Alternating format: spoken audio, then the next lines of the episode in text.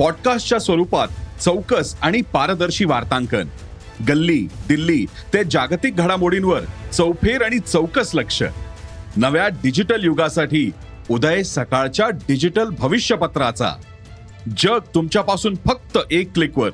भेट द्या ई सकाळ वेबसाईटला किंवा डाउनलोड करा सकाळ ऍप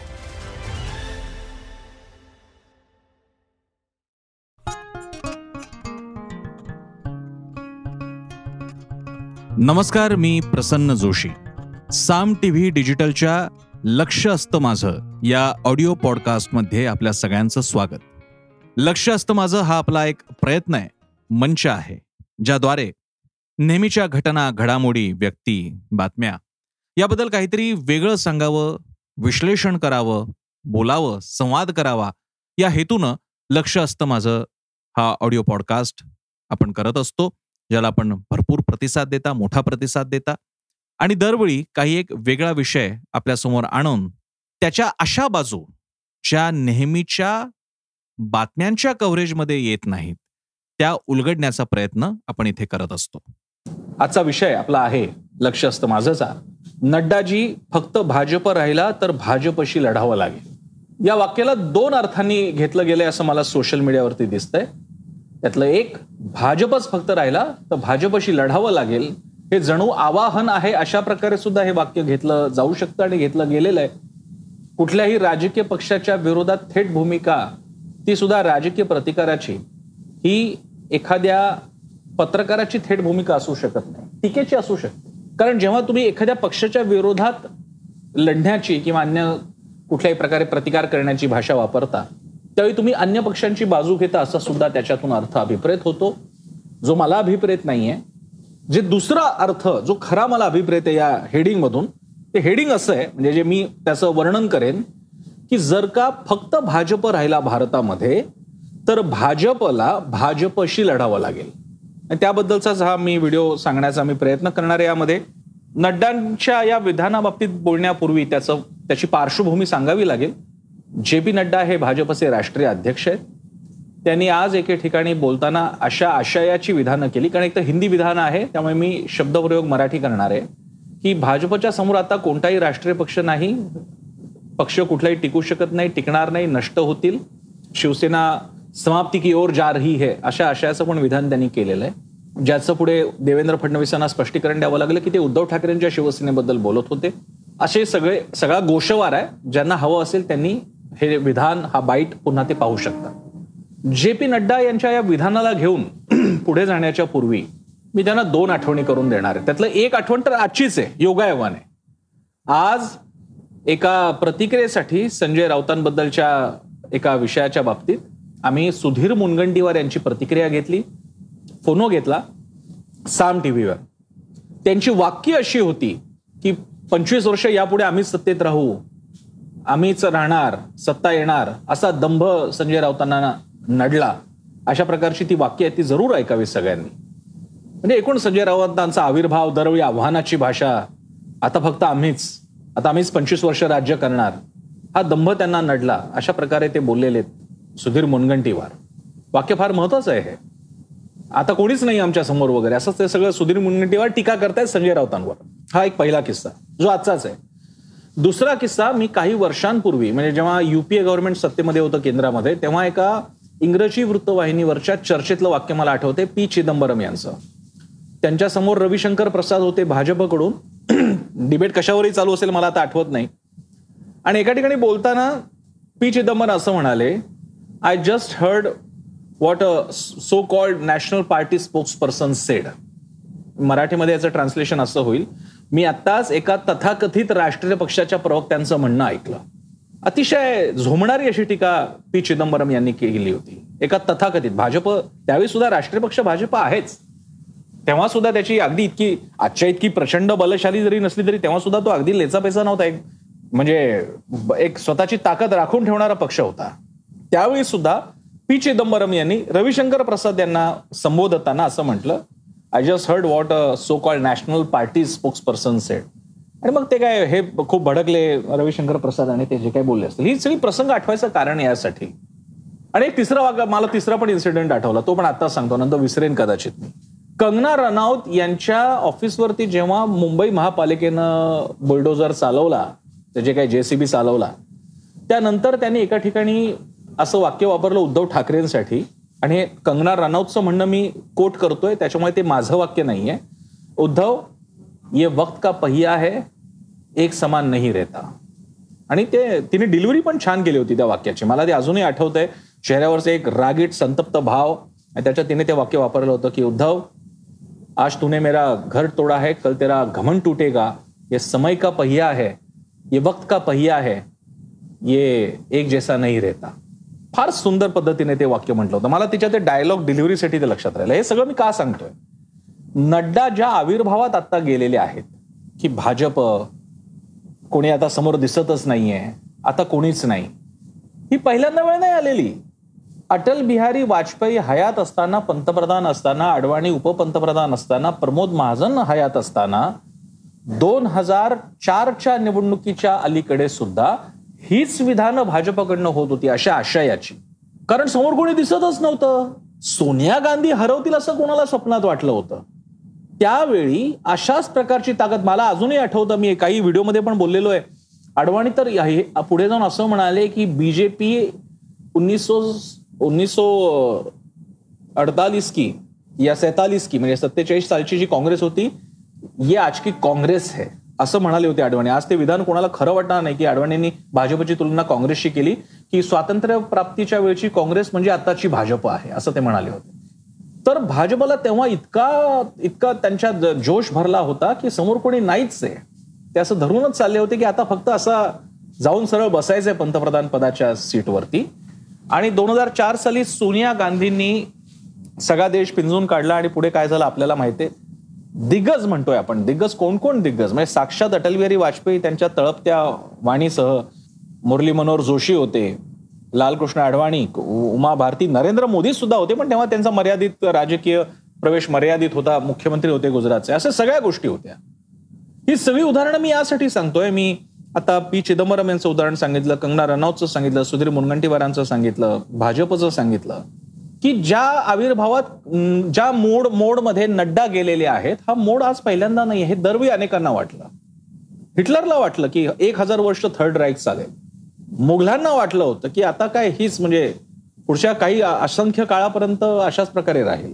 आणि आपल्यालाही वाटलं. म्हणजे आपलं जेव्हा स्वराज्य होतं आपल्या मराठी माणसांचं छत्रपती शिवरायांचं आपल्याला सुद्धा वाटलं की आता मराठा साम्राज्य आणि देशभर पसरेल. पण त्याच वेळी पानिपत सारखा आपण कॅटस्ट्रॉफिक एक इव्हेंट आपण बघतो की ज्याच्यामध्ये त्या अर्थानं भारतीयच असलेले जाट राजपूत यांच्याकडनं मदत नव्हती मिळाली. मी एक इतिहासाचा दाखला म्हणून सांगतोय. सांगायचा मुद्दा असा या सगळ्यातून सूत्र एकमेकांशी कंपेअर नाही करायचं आहे. सूत्र हे घ्यायचं आहे की आत्ताची फेवरेबल कंडिशन असल्यामुळे पुढचा प्रचंड मोठा काळ आपलाच आहे असं मानण्याचं कारण नाही. आणि हे धडे इतिहासानं वेळोवेळी दिलेले आहेत. ते व्यक्तीला दिले राजकीय पक्षाला दिले साम्राज्यांना सुद्धा दिले. ब्रिटिशांच्या पृथ्वीवरती त्यांचं एवढं साम्राज्य होतं कॅनडापासून ऑस्ट्रेलियापर्यंत की the empire where sun never sets असं ते वाक्य त्यांच्या मुद्रेवरती कोरलेलं होतं. सूर्य मावळत नाही असं साम्राज्य. ही सगळी उदाहरणं द्यायचं कारण असं की जे पी नड्डा जे म्हणतायत भाजपच्या बाबतीत ते तसं होण्यासारखी स्थिती नाहीये ही भाजपला सुद्धा माहिती आहे. इनफॅक्ट जेव्हा मला साल माझ्याकडनं कदाचित चुकेल पण जेव्हा काँग्रेसला चारशे सहा वगैरे जागा मिळाल्या होत्या आणि भाजपला फक्त दोन जागा मिळाल्या होत्या संसदेमध्ये. तेव्हा अटल बिहारी वाजपेयी म्हणाले होते की इससे आगे वो नहीं जाएंगे इसके नीचे हम नहीं आएंगे. अशी परिस्थिती काँग्रेसच्यासाठी सुद्धा होती.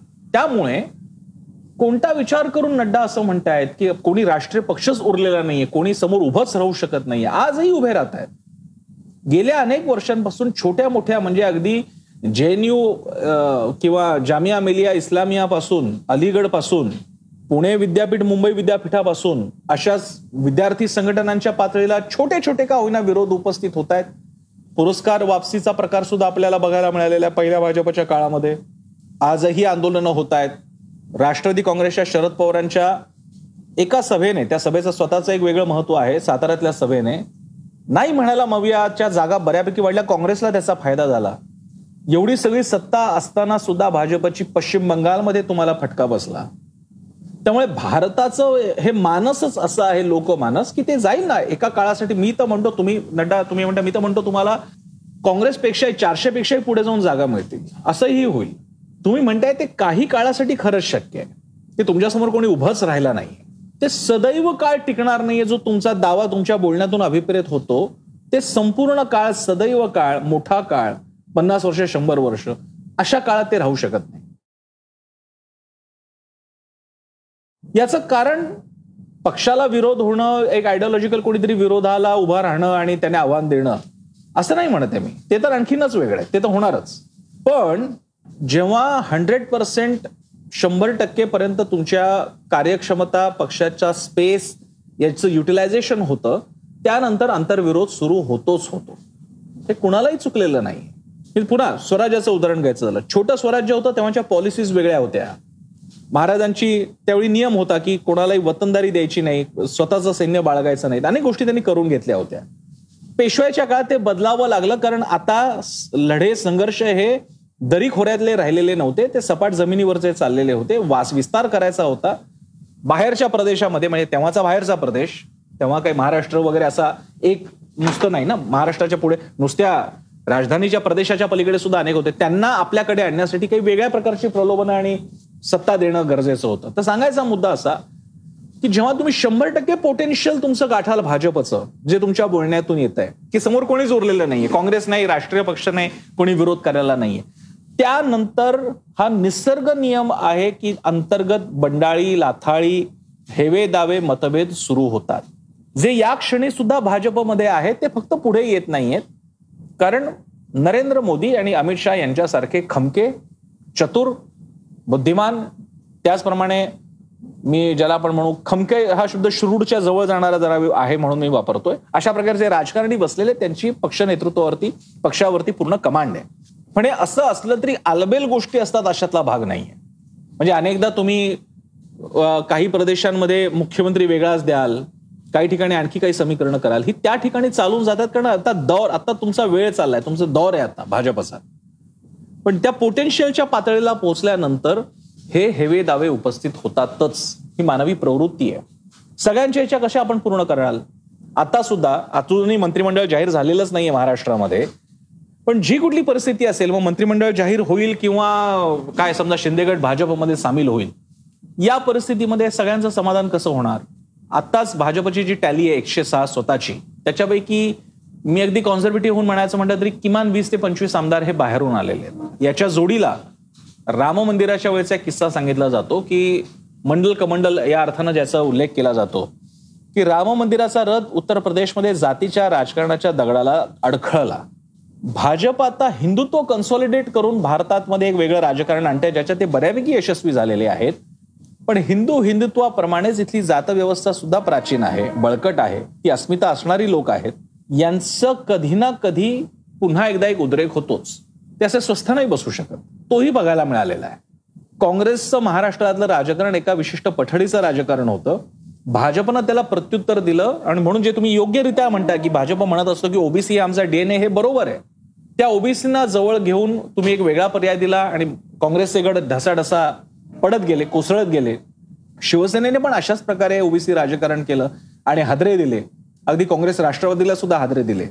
आता तुम्ही ज्यांना सगळ्यांना एकाच आकारामध्ये बांधून ठेवायचा प्रयत्न करतायत आणि त्याला हिंदुत्वाचं नाव देताय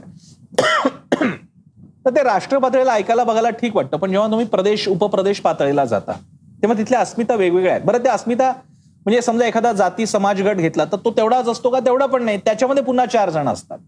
आता आपले धनगर बांधव आहेत. तिथे जानकर पण आहेत पडळकर पण आहेत. आपण आंबेडकरी समाजाकडे गेलो तिथे सुद्धा अनेक आहे तिथे तर त्यांना तर थेट आंबेडकरांचा वैचारिक अभ्यासाचा वारसा असल्यामुळे तिकडे किमान म्हणजे मला आठवते दोन हजार चारच्या सुमारास किंवा त्याच्या आसपास जोगेंद्र कवाडे गटाने सुद्धा भाजप बरोबर आघाडी केली होती. मला हे आठवत आहे. जोगेंद्र कवाडे सुद्धा होते. आज ते तसे तुलनेने ऍक्टिव्ह नाही आहेत. कवाडे आहेत गवई गट आहे. रामदास आठवले तर आहेतच आहेत तरुण कार्यकर्ता सचिन खरातांचा सुद्धा स्वतःचा एक रिपाई गट आहे. त्यामुळे समजा तुम्ही जेव्हा म्हणता म्हणजे नड्डा असं म्हणाले की आम्ही काय राष्ट्र प्रथम त्याच वेळी प्रादेशिक उपप्रादेशिक महत्वाकांक्षांना स्थान देणार. किती जणांना स्थान देऊ शकता? इनफॅक्ट बाकीचे पक्ष असणं यासाठी गरजेचं आहे की जे सगळं पोटेन्शियल तुम्ही तुमच्यात सामावून घेऊ शकत नाही ते किमान तोंड दाखल बाकीच्या पक्षांच्या रूपात जाऊन तिथे ती माणसं सेटल होतात. ती माणसं तुमच्याकडे आली आणि अनसेटल झाली तर ती तुमच्या विरोधात उभे राहतील. पण ती जेव्हा इतर पक्षात असतात ती त्या पक्षातल्या लोकांच्या विरोधात उभी राहतात. कारण आमच्या आम्हाला आमचं स्थान मिळालं नाही मान मिळाला नाही सत्ता मिळाली नाही. त्यामुळे एका अर्थाने म्हणायचं झालं म्हणजे भाजपच्या बाजूने बोलायचं झालं नड्डांच्या बाजूने तर इनफॅक्ट शंभर टक्के भाजपची स्पेस भरली जाऊ नये अशी प्रार्थना त्यांनी केली पाहिजे. कारण ती तुम्ही पूर्ण केली सगळेच लोक तुमच्यामध्ये समोर कोणीच उरलेलं नाहीये. तर स्पेस तुमच्याकडेच मिळणार किती देणार? तुम्ही एका जिल्ह्यामध्ये दहा जिल्हाध्यक्ष देणार आहात? आज शिवसेनेमध्ये चाललाय तो मुद्दा. अनेक ठिकाणी चाललेला असतो. आमदारकीच्या संख्या वाढणार आहेत खासदारकीच्या संख्या वाढणार आहेत. ते तर सोडूनच द्या. पक्षाच्या जो रेव्हेन्यू मॉडेलमध्ये आपल्याला जिल्हा तालुका ग्रामपंचायतीपासून आपण अगदी राष्ट्रीय स्तरापर्यंत जी पद्धत आणतो तिथे तुम्ही किती पदं देणार आहात? ती पदं देता येणार नाहीत. त्यामुळे एकीकडे प्रशासकीय पातळीला तुम्ही महत्वाकांक्षांना कशा प्रकारे स्थान देणार आणि त्याचवेळी अजेंडा पातळीला. मुसलमानांचं सोडूनच देऊ आपण. भाजपच्या इतक्या प्रचंड आमदारांमध्ये नगरसेवकांमध्ये आमदार खासदारांमध्ये मुसलमान नाहीच आहेत जवळपास. तर सबका साथ सबका विकास म्हणत असताना भारतासारख्या देशामध्ये जिथे मुस्लिम पॉप्युलेशन किमान वीस ते पंचवीस कोटी आहे अंदाजानुसार त्याच्यामध्ये भाजपला त्यांच्या राज्यसभेत संसदेत लोकसभेत अख्ख्या देशभराच्या खासदारकीमध्ये आमदारकीमध्ये मुसलमानच मिळू नये हे आश्चर्यकारक आहे. पण ठीक आहे चला मुसलमानांना बाजूला ठेवू. तुम्ही हिंदूंना सुद्धा घेऊन जेव्हा पूर्ण शंभर टक्के सत्ता स्थापायचा प्रयत्न कराल राजकारण कराल त्यांना तरी तुम्ही पूर्णता सोबत घेऊ शकणार आहात की नाही तेही शक्य नाहीये. हे इतिहासानं दाखवून दिलेलं आहे. शिवसेनेच्या हयातीत लोकांना आता शिंदे वगैरे खूप वाटतात. बाळासाहेबांच्या हयातीत किमान दोन ते तीन वेळा वेगळ्या शिवसेना स्थापन करायचा प्रयत्न झाला होता. हे तेव्हा सुद्धा झालं होतं. भाजपमधून अनेक जण कालावघामध्ये गेलेले काँग्रेस राष्ट्रवादीमधून गेलेले आहेत. असे सुद्धा प्रकार घडले आहेत काँग्रेसमधलं सगळ्यात मोठं उदाहरण तर शरद पवारांचं. Rashtravadi Congress Trinamool Congress Y S R Congress. एक काळ होता की काँग्रेस शब्द असला तर त्या पक्षाला प्रतिष्ठा होती. पुढचा काळ भाजपचा असेल आणि मला त्याची खात्री की भाजपचा काळ असेल पुढे भारतीय जनता पार्टी त्याच्यातला भारतीय जनता हा शब्द कॉमन ठेवून भारतीय जनता विकास पार्टी भारतीय जनता क्रांती पार्टी असे पण होतील. कारण भारतीय जनता तुमच्या पक्षाशी नातं सांगायचा तो प्रयत्न असतो. तुमचेच अजेंडे घेऊन हिंदुत्वाचे. अधिक कडवे अजेंडे किंवा थोडे मवाळ अजेंडे विकासाचे अजेंडे घेऊन. हे सगळं नड्डांना लक्षात घेतलं पाहिजे. कारण मला आता भाजप त्या मोडमध्ये जाताना दिसतोय जो तो दोन हजार चार साली होता. फील गुड देशात सगळं छान चाललंय. फील गुड ही कन्सेप्ट होती आणि त्याचा फार मोठा फटका त्यांना बसला. नम्रतेची विनम्रतेची जी भूमिका नरेंद्र मोदी किमान दोन हजार चौदाच्या निवडणुकीच्या पूर्वी प्रोजेक्ट करत होते आणि काँग्रेसच्या बडेजावाला लोक संतापले होते वैतागले होते. दिल्लीत बलात्कार घडतो आणि राहुल गांधी फिरकत नाहीत. अण्णा हजारे आंदोलनाला बसतात त्याला काँग्रेसचं कोणी वरिष्ठ येत नाहीत. या सगळ्यासमोर भाजपचं वागणं वेगळं वाटलं होतं म्हणून तुम्हाला संधी मिळाली जी अजूनही कंटिन्यू आहे. पण एकदा का हा मीपणा यायला लागला भारतीय मतदारांना भारतीय जनतेला हा मीपणाचा फार तिटकार आहे. काही प्रमाणात ते सहन करतील पण हा मीपणाचा तिटकार आहे त्यांना. आणि किमान कदाचित मोदींना किमान मोदींचं वागणं बोलणं हे त्यांना शोभतं तरी पण एक पक्ष म्हणून बाकीचे सुद्धा जर का बाकीचे म्हणू लागले आम्हीच आता कोणी उरलंच नाहीये समोर. भारतीय जनमानसाला ही अशी एक असं काय म्हणू त्याला त्यांच्या डोक्यामध्ये मग एकदम तो सणक जाते मग. तुम्ही शक्य नाही म्हणतात ते तर आम्ही पहिल्यांदा करणार. तुम्ही म्हणताय ना तुम्हाला विरोध कोणी करायला उरला नाही आता तर जरूर करणार. ही प्रवृत्ती आहे. ही ही प्रत्येक वेळी आलेली आहे. आता भारतावर कोणाचं राज्य म्हणजे पारतंत्र्य अशा अर्थानं नाहीये त्यामुळे इथे सुद्धा जे बाकीचे उरलेले आहेत पक्ष आहेत त्यांच्यामध्ये सुद्धा हे बंड झालेली आहेत. आणि त्यामुळे हा भारताचा डीएनए लक्षात घेता की कोणी जेव्हा म्हणतं की आता सगळं सुरळीत आणि आता समोर कोणीच नाही आता आमच्या बलाढ्य शक्तीसमोर हमारे सामने हेही कोण? त्या त्यावेळी लोकांना उदाहरणं लोकांनी दाखवून दिलेली आहेत. म्हणजे मला आठवतं लालबहादूर शास्त्रीजींना सुद्धा पाकिस्तानचे तेव्हाचे आय गेस मी कदाचित नाव चुकत असेल जुल्फिकार अली भुट्टोने विचारलं होतं की हा माणूस भारताचा काय पाकिस्तानच्या विरोधात उभा राहणार का? आणि त्यावेळी लालबहादूर शास्त्रींनी त्यांना ठणकावून उत्तर दिलं होतं. त्यामुळे तुम्ही जेव्हा असं वाटेल की आता कोणीच उरलं नाहीये तेव्हाच ती एक प्रतिस्पर्धा तुमच्यामध्ये समोर येऊ शकते. अरविंद केजरीवाल कोणीतरी मोठे राजकारणी होतील असं वाटलं होतं. मी त्यांना अनेकदा सेमिनारमध्ये कार्ड घेऊन इतरांना देताना पाहिलं होतं. खूप आधीची गोष्ट सांगतो आज केजरीवाल कुठे आहेत? आज ते मुख्यमंत्री आहेत. दोनदा सत्ता मिळवलेली आहे. एक राज्यामध्ये सत्ता वाढवलेली आहे. काँग्रेसची आज एका अर्थानं ते इक्वेट करतायत. दोन दोन राज्यामध्ये सत्ता आहेत दोन्ही पक्षांच्या. त्यामुळे नड्डांना सांगायचं झाल्यास घेतला वसा टाकू नका उतू नका मातू नका. आणि तुमच्या पक्षाची अतिशय देदीप्यमान कारकीर्द सुरू आहे. पण राज ठाकरेंचं एक वाक्य मला खूप आवडतं की सा एकदा लावल्यानंतर त्याचा एक क्रिसेंड येतो. त्याच्यानंतर तो खालीच येतो. त्याला पर्याय नाहीये. हे सॅच्युरेशन येतच. सो त्यामुळे या इतिहासाची जाणीव ठेवावी तो इतिहासाचा आरसा दाखवायला म्हणून माझ्या कार्यक्रमाचं नाव खरं तर मला असं ठेवायला आवडलं असतं की भाजपच राहिला तर भाजपला भाजपशी लढावं लागेल. कारण आता समोर कोणी उरणारच नाहीये. त्यामुळे अंतर्गतच विरोध जास्त टोकदार होत जातील. काही प्रमाणात त्याची उदाहरणं दिसत आहेत पण अजून ते खूप म्हणजे ठीक आहे आवरण्यासारखे विरोध आहेत. त्याचा विचार आपण कराल नड्डाजी. तर हा विषय आपल्याला कसा वाटला? आजचा लक्ष असतं माझाचा हा पॉडकास्ट आपल्याला आवडला का? मला जरूर कळवा. मी सोशल मीडियावर ऍक्टिव्ह असतो. मला तुम्ही ट्विटर इंस्टाग्राम फेसबुकच्या माध्यमातून माझ्याशी संवाद साधू शकता. मला टॅग करा. यूट्यूबवर आपला चॅनल आहे. साम टी व्ही सबस्क्राईब करा. ॲप आहे. डाउनलोड करा. वेबसाईट आहे Saam T V dot com आणि सगळ्यात महत्त्वाचं म्हणजे आपली वृत्तवाहिनी साम टी व्ही नक्की पहा. कारण साम टी व्ही म्हणजे सामर्थ्य महाराष्ट्राचे.